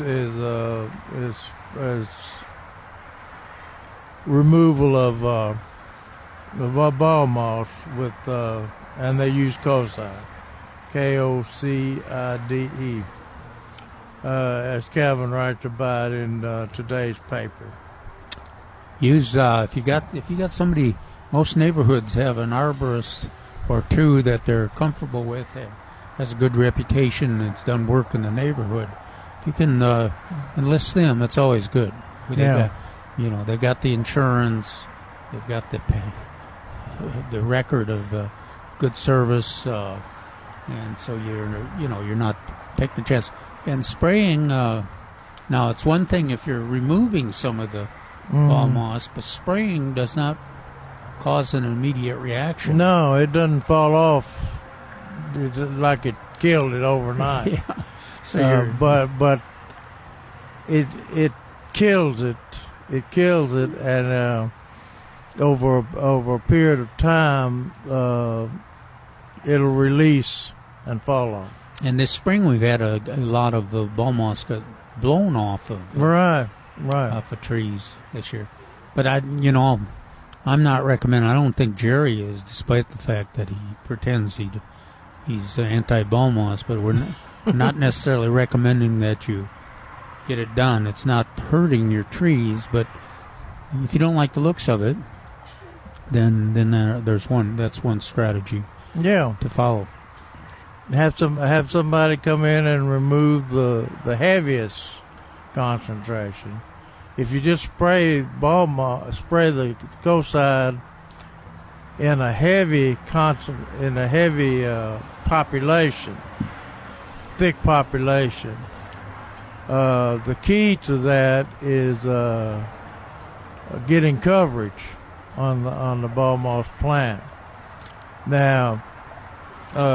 We say we do it in the middle of February, and the thought behind that is that we get most of our rains in March and April, and that carries the Kocide into the plant and kills the plant. So you can spray it any time now, and if it doesn't rain, the product will stay on the plant until a rain distributes it throughout the plant. So now's the time to start thinking about that. I think we used to talk about the middle of February. Ray is on the line at 210-308-8867, 210-308-8867. Hi, Ray. Welcome to Milberger's Gardening, South Texas. How are you doing? I'm doing good, trying to stay out of the wind and the mountain cedar. Yeah. I'm calling back just to report to you guys because y'all had asked me. I had called in about, 4 weeks ago. I was asking a question about the weed-free zone. I heard y'all talking about a while ago, so I thought I'd call in and report. You had asked me. I told you that I was trying that on the rescue grass. Y'all had identified that winter rye grass that comes up every winter as rescue grass. Okay, so here's what I found out using the weed-free zone. I think Trace was very correct when he said you're not going to have a whole lot of luck using that on rescue grass. However, what I did was I tested it using hand sprayer, and so I tested it on several bunches of I'm talking bunches about the size of maybe a dinner plate. So I would spray one bunch just one time with the weed-free zone, and the other bunch I sprayed it once, and then a week later sprayed it again. And what I'm finding out is that the more you spray the weed-free zone, the more it kills it off. It's not an immediate kill. It's not a terribly effective thing where you get all excited about. It's going to kill it. You got to stay after it. but it does kill. You know, I guess after the second time you spray it, it's probably going to knock out about 80% of that dinner plate size of grass, provided you get enough of it on there and you use that. I use a surfactant with it, and this time what I tried was about a third cup to a gallon of water, 9% vinegar. And there's some bunches where it killed it off better than others, but I think as a kill during the winter time, if you haven't applied that granular stuff that we were talking about, which I'm going to try around Labor Day, to try and control that stuff. But if you don't, if you want to just try and control this stuff as much as you can during wintertime, it's okay. It's just that, you're going to be fighting the wind like today. You're going to be fighting the rain. It's raining like once a week. I mean, that kind of stuff. So it's a little difficult to really make that stuff work easily. But, if you really want to get out there and get after it, it does work. If you can find a calm day when the mountain cedar's not bothering you, you can get out there, and what it does do is even the pieces that it doesn't kill, the pieces of those mounds that it doesn't kill, it actually slows them down. And so, that stuff can get out of hand. You let it go, it can get 3 feet tall. Then it goes to seed, then it goes to seed, and it's even harder to control. Yeah, you can get out there and try and cut it, but that stuff grows back so fast. And who the heck wants to get out and cut the grass when it's weather like we've been having, right? So, so you say the best control is use it twice a week apart. I would say it's going to take at least twice. There's mounds that I haven't done the third application yet, where probably 75 to 80% of the mound has burnt away. It looks like it's burnt or it's dead. But there's still the rest of the mound. The other 20% is hurting, but it's not growing fast or actively. So I think by the third application, you pretty much got it killed off. For the winter time. It's not going to continue to. It's not going to continue to flourish and get 3 feet high. You may not kill that stuff off. 100%. But it's not going to come back super strong with what winter is left, that we have such short winters. So, your target was the rescue grass, not broadleaves, not bed straw or any of those. Well, I've used it on. I got quite a few broadleafs out here. What I did was I hit them with when they were small, and I'd hit them with that stuff, and it does real good on stuff like thistles and these little bitty short. I don't know what they are exactly, but they grow very short in the ground, and they have a very broad leaf. It definitely kills those off after one or two sprays in the wintertime. So, the thing you got to be careful about is not, like it says on the instructions, not to put that around the root zone of your ornamentals. And that's why I just spot spray here and there, and I make sure I don't spray around any ornamental, root zones. Make sure that hurt them. So. Well, that's good information. We thank you for calling in. You bet. Right. Hey, I've got one other question. Sure. What can I do? I live out here in Converse. I had mentioned before, and out here it's like 90% rock and rest of it's clay. And my crepe myrtles, I planted 7 of them, and they were in the ground I think about a year now. And so it's hard to get those roots down through that rock and clay. What can I do to try and get better root growth for those crepe myrtles? Just time, or is there like? Should I be adding super phosphate? I've got mulch around them that's probably 10 inches high, donuts around each one, probably 18 inches wide. And the crepe myrtles are anywhere from 3 feet to 4.5 feet high. And I've got 7 of them. Yeah. I think they'll eventually find their way. Their root system will find their way through that soil. I don't think that anything you can add that will stimulate root production. Of course, people always it doesn't hurt to add a root stimulator when you plant it. I did but that. I never have seen that to be that much of a benefit. Yeah. Right. Now, did you put organic material in that whole bed? Around each tree? Yeah, I used an organic,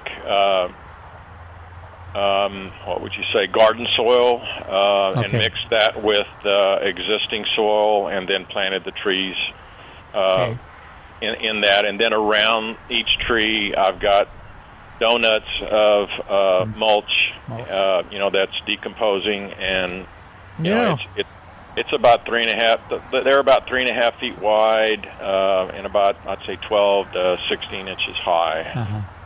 We don't recommend that you put compost organic material in the planting hole, but it generally helps when it's spread throughout the whole root area. But I think it sounds like you've done pretty much what you can do. Now you just got to put up with the slow development in that kind of soil. Yeah, that's what I figured. Okay, well, I just thought I'd ask just to see if there was something I didn't know. No, that I always tell the story where I had, when I planted crepe myrtles in my daughter's backyard there over on Stone Oak, and it was on top of solid stone, you know, caliche. And I couldn't dig a hole. The root ball was a standard 5-gallon root ball, or 3-gallon root ball.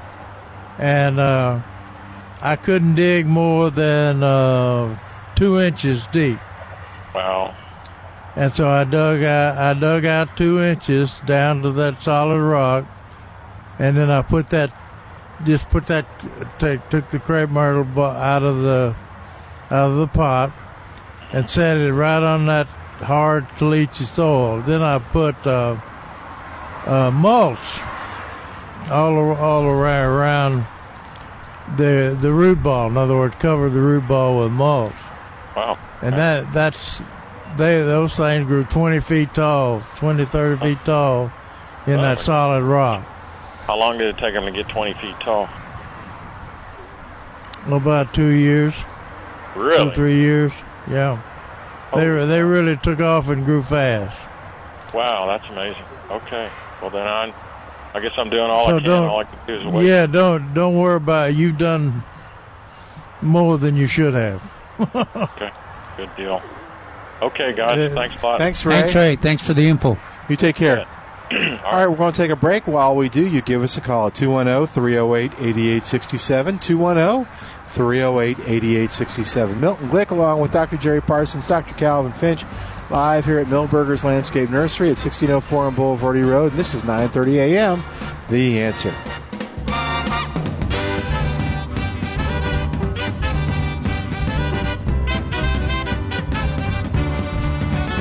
Hi, it's Milton Glick from Milberger's Landscape Nursery at 1604 on Boulevardy Road. And we're going to talk about a little something other than plants right now. We're going to talk about blood supplies in San Antonio. The South Texas Blood and Tissue Center has put out the call, and blood is in critically low supply. So how can you help? Milberger's is having their quarterly blood drive Saturday, January 26th. That's next Saturday over at Milberger's. And you can be a part of it by just coming out between 10 and 1:30. Now, Milberger's has doubled the incentive, giving you a $20 gift certificate just for going through the process. And the South Texas Blood and Tissue Center, of course, has nice gifts for you, too, when you donate blood. Here's a tip, too. Just got a little time, but you want to give blood? Go to the South Texas Blood and Tissue Center website, and you can register and make an appointment for the blood drive at Milberger's. So come on out. Check out Milbergernursery.com for more details. That's Milbergernursery.com, and we'll see you at the blood drive next Saturday at 1604 on Boulevardy Road. Come on, kids. We're late. Honey, the car won't start. Mom, the dog just sat on my science project. Life can be stressful, but getting life insurance shouldn't be. That's why there's Ethos. Ethos is a modern kind of life insurance that's super fast, incredibly affordable, and very uncomplicated. At GetEthos.com, there are no medical exams for policies covering under $1 million, No hours of paperwork or meetings with pushy representatives. It only takes 10 minutes to apply, and you can rest assured knowing you've taken steps to protect your family. And in most cases, with Ethos, you can have that peace of mind for less than a cup of coffee a day, with no hidden fees. Having life insurance can free you from stress. Getting life insurance shouldn't cause it. Discover how uncomplicated life insurance can be at Ethos. Get your free instant quote and submit your complete application in minutes. Just go to GetEthos.com. That's E-T-H-O-S. GetEthos.com. GetEthos.com. Imagine doing one thing that gives you an entirely different perspective about your place in the world. Think it would be worth it? Hi, it's Mike Gallagher, inviting you to join me for a 10-day Stand With Israel tour through the land of Israel in December of 2019. Come with me to get firsthand insight into Israel's fascinating past and promising future. We'll learn about the geopolitical, economic, and spiritual dynamics of one of the most fascinating places on earth, and you'll share experiences that will change how you view the world. Walk the ancient temple steps, touch the Western Wall, sail on the Sea of Galilee, pray on the Mount of Beatitudes. The list goes on. Return home inspired, renewed, and empowered. If you've ever dreamed of seeing Israel, this is your chance. Join me for a life-changing adventure to give you a renewed sense of purpose. The 10-day Stand With Israel Tour, December 2019. For details and to sign up, click on the Stand With Israel banner at 930amtheanswer.com.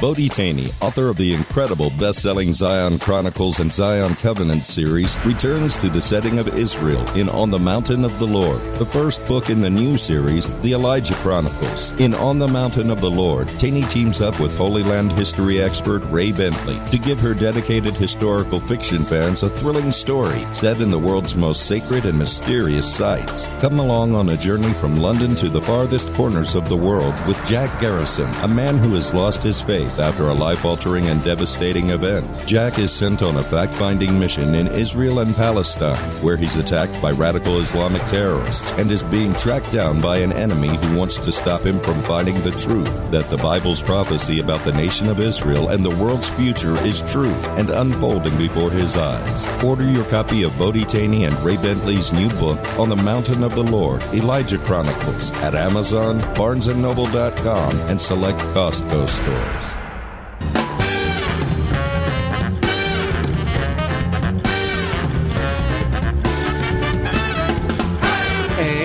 Welcome back to Milberger's Gardening, South Texas, on 9:30 a.m. The Answer.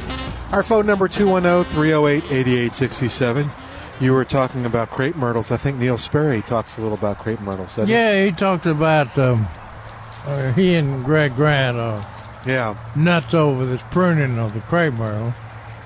And this person had written in and said that when the first cold spell came in December, my two crepe myrtles seemed to die.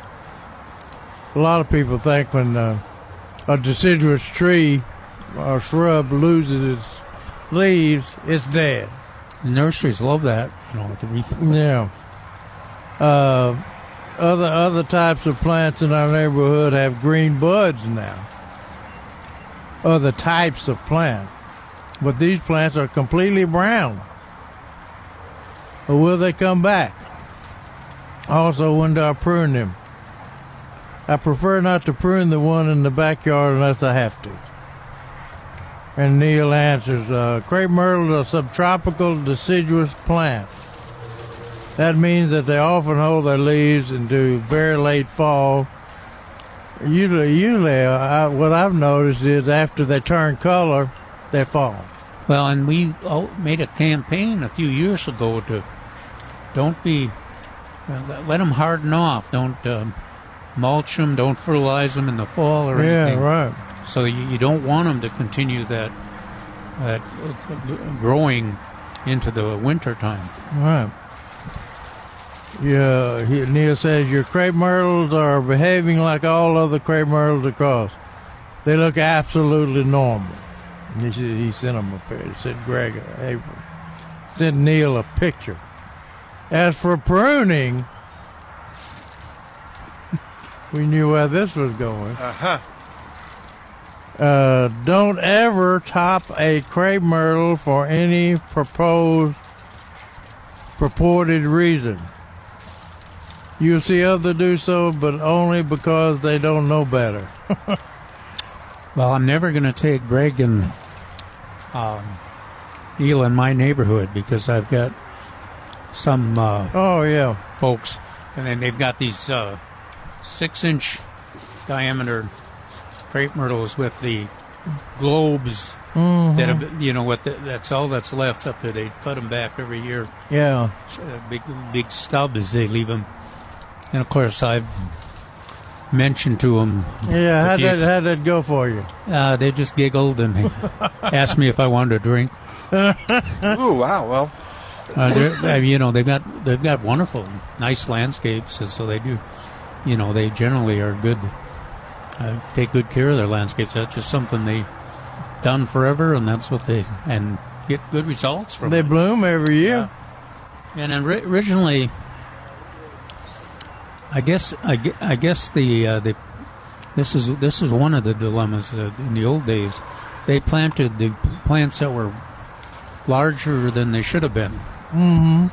And so they have a 6-foot fence, and then they've got a plant that wants to be 20 feet, and they want it to stay down there closer to that.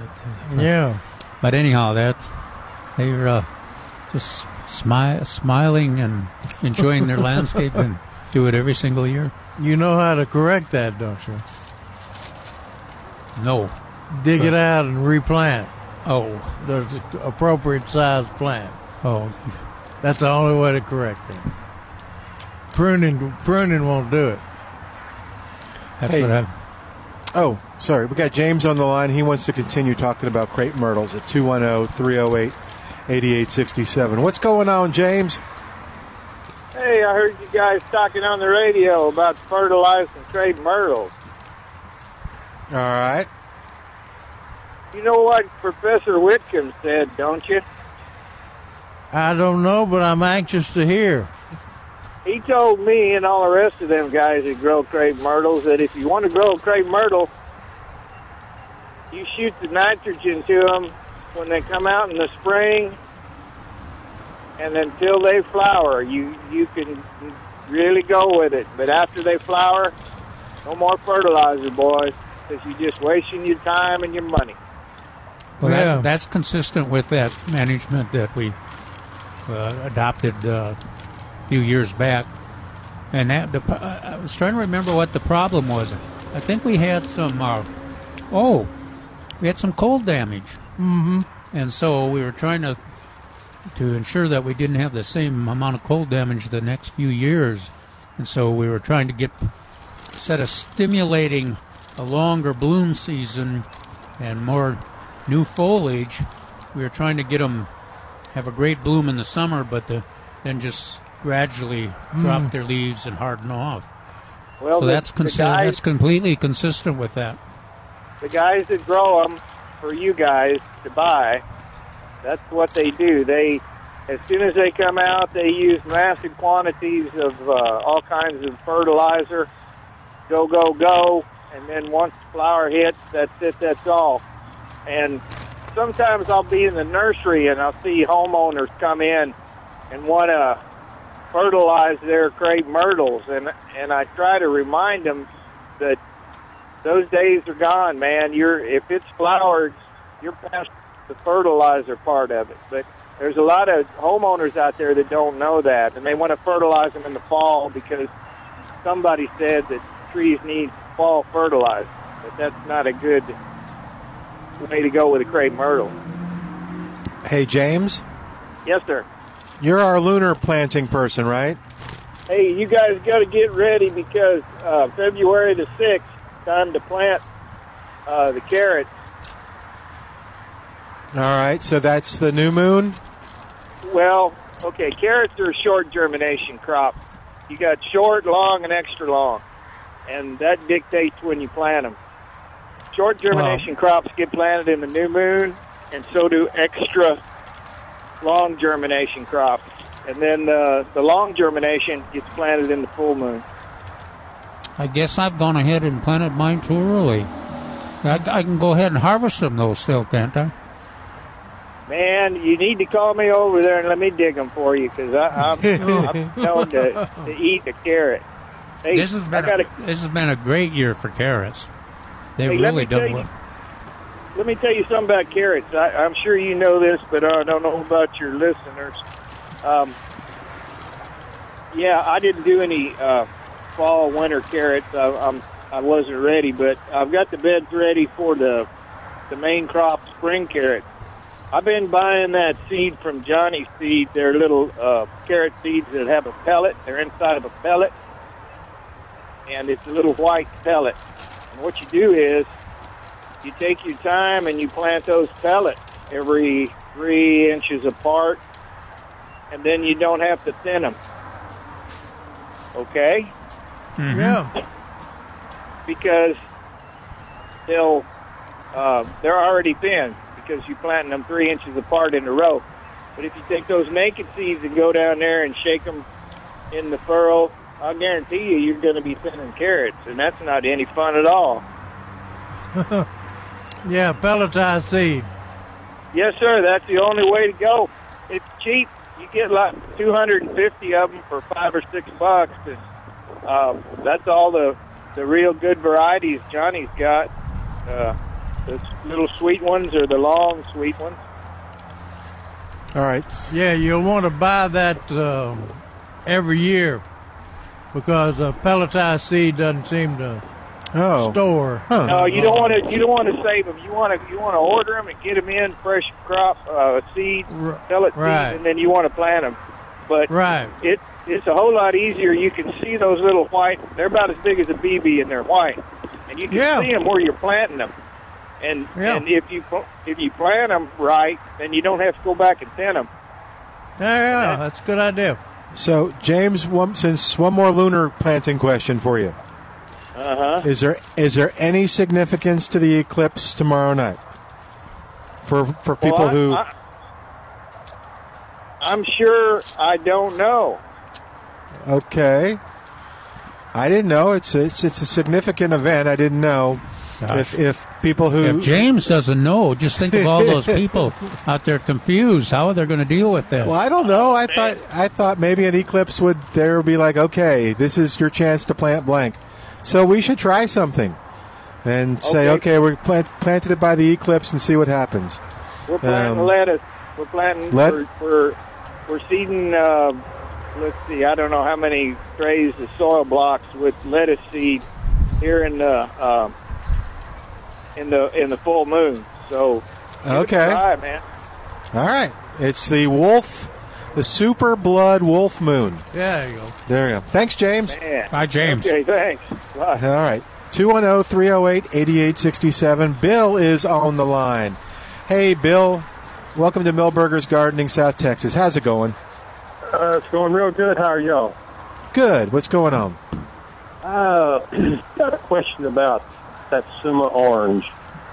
I planted mine about 2 years ago, and I harvested my first fruit in December. Okay. And is that a true orange?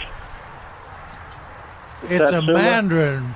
It's a mandarin, which is a more of a tangerine than it is an orange.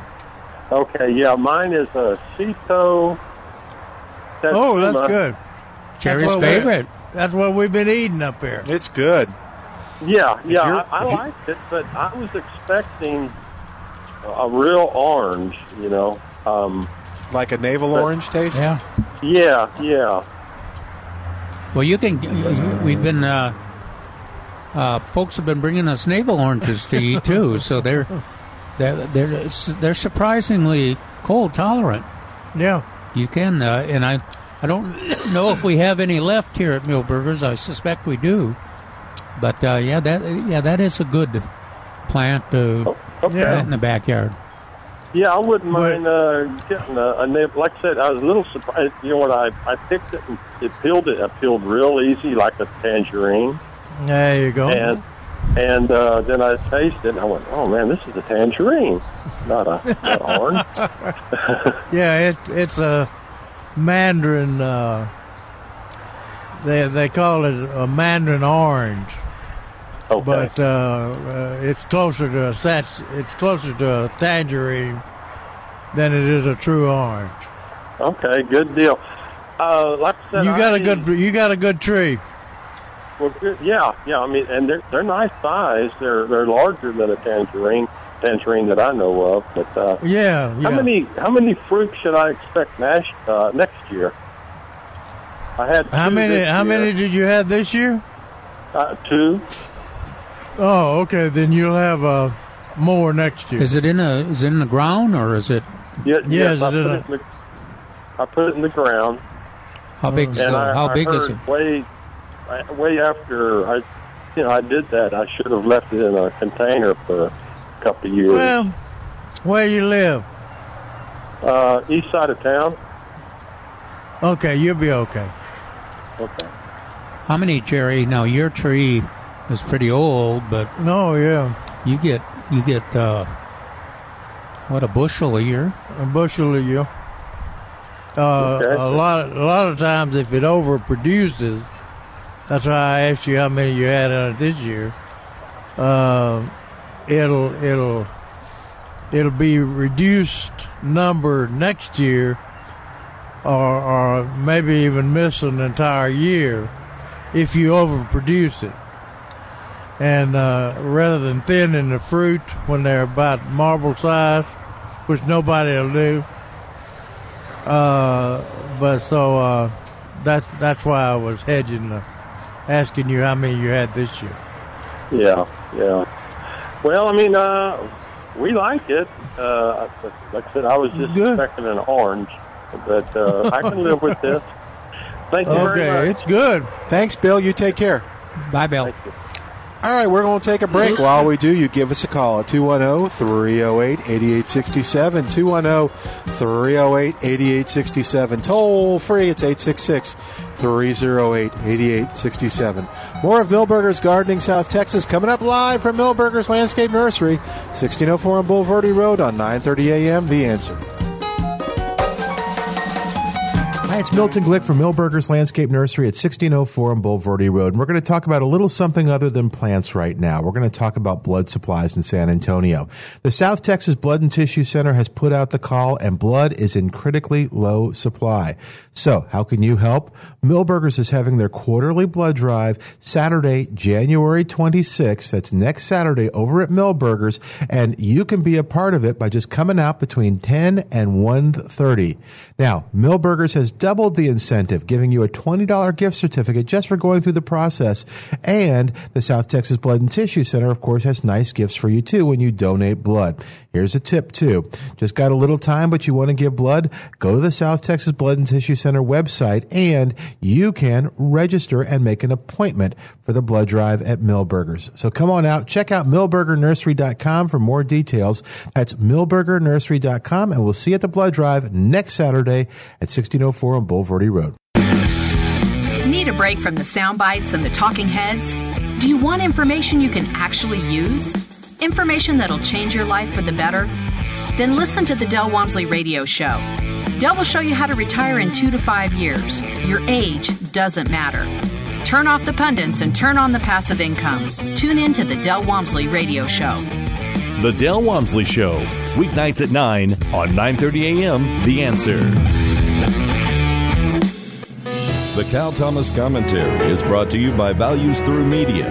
Now here's syndicated columnist Cal Thomas. By now you've heard or seen the Gillette razor commercial that depicts one of feminism's stereotypes about men. In the ad, men are lined up behind barbecue grills. In another scene, boys fight with each other and are eventually separated.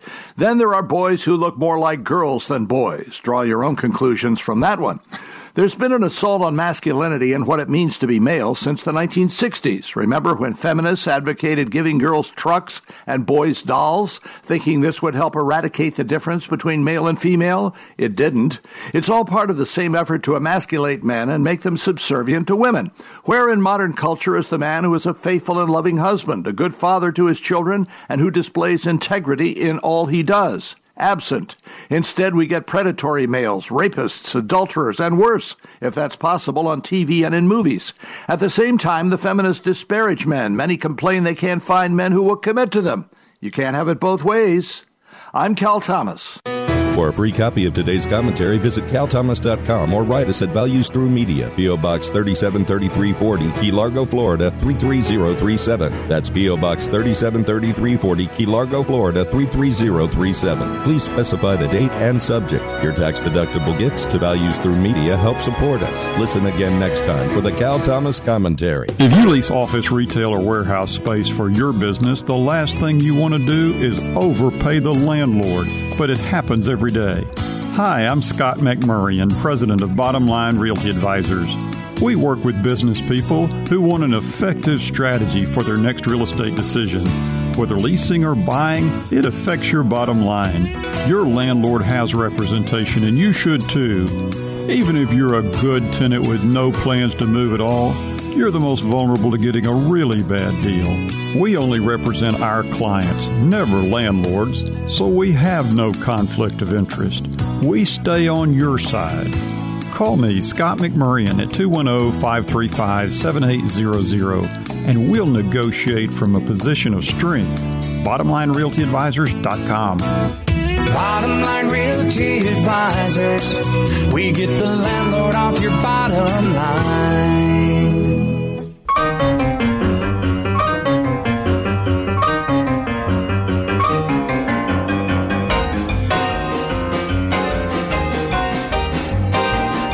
And welcome back to Milberger's Gardening South Texas on 9:30 a.m.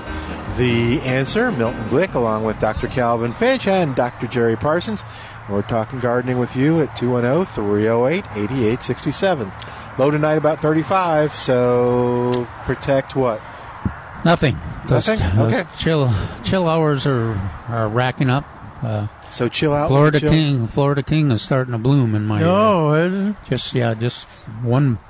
Buds are swelling, but there's one that opened, so that's right on time. Then we had somebody from the east of San Antonio that had his trees were blooming, several varieties, including the Florida King. So really localized conditions make a difference. Oh, yeah. All right, so don't panic. No, not with 35. Right. That's really... Now, the hill country may be a little colder than that.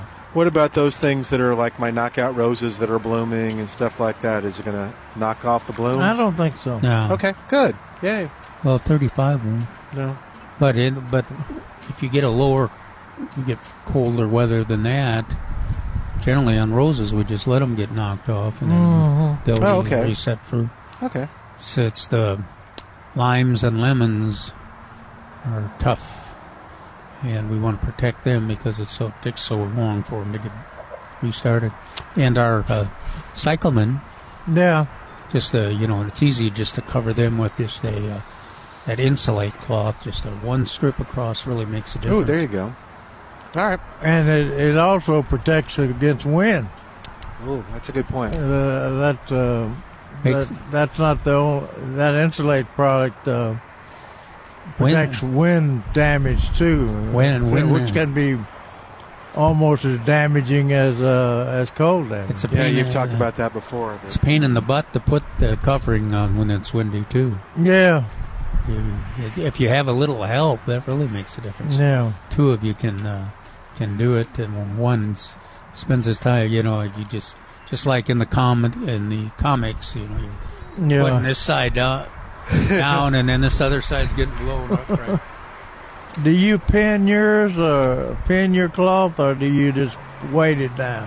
I weight it down. Well, I do both. I use clothespins, and then pin it down. Part of it is too if it's windy or not when I'm doing it, which shouldn't be that way because you probably quite often will get windy later. Yeah, right. I've several times over all those years I've gardened, I've gone out there afterwards, and all my cloth or coverings have been piled up on the fence because of the wind. Yeah. So. Well, I have a weird question I'll ask y'all tomorrow.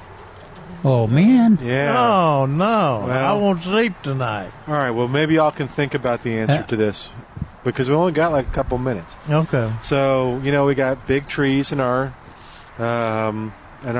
street. Yeah. And there are houses that have no trees. Right. All right.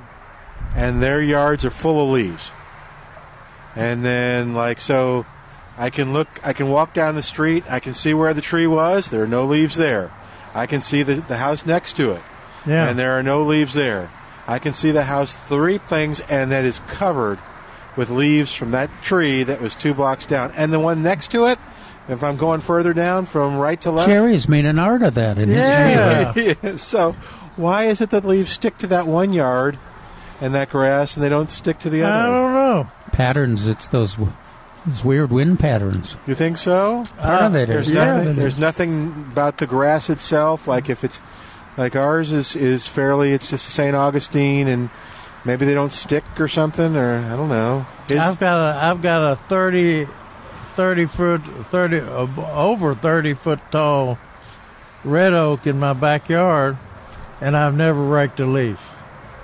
Okay, so I never rake the leaves anyway, but now, I understand why. I mowed the leaves. Yeah, I mowed them a little bit. But the wind's blowing. Why does the wind? We'll talk about it tomorrow. But Neil mentions quite often that there are some surfaces that are, well, the obvious ones are monkey grass and things like that. It's harder to. Okay, for the leaves to keep moving. All right, well, we'll talk more about it tomorrow. We're going to say goodbye for today, but we want to encourage you to keep listening and enjoy George Rodriguez, El Conservador. His show is coming up next on The Answer. We want to thank Al for doing a great job getting all your calls on the air and making us sound good, and we want to thank you for listening. We'll be back tomorrow here at Milberger's Landscape Nursery and heard only on The Answer. 3-star General Michael J. Flynn, head of the Pentagon Intelligence Agency, knew all the government's dirty secrets. He was one of the most respected generals in the military. Flynn knew what the intel world had been up to. He understood its funding. He ordered the first audit of the use of contractors. This set off alarm bells. The explosive new documentary, Flynn, Deliver the Truth, Whatever the Cost, and covers the facts behind this scandal. Flynn told the truth. He was the most dangerous person for Donald Trump to hire. I find out the worst enemy that I'm going to face in my life is right here in America. They took my assessment and they wanted me to change it. And I was like, I'm not changing it. They had to get rid of Flynn. With in-depth interviews, archival footage, and never-before-seen personal records of the man behind the headlines. I just felt like I was drowning. Flynn, Deliver the Truth, Whatever the Cost. Available now. Watch it today. Go to SalemNow.com. SalemNow.com.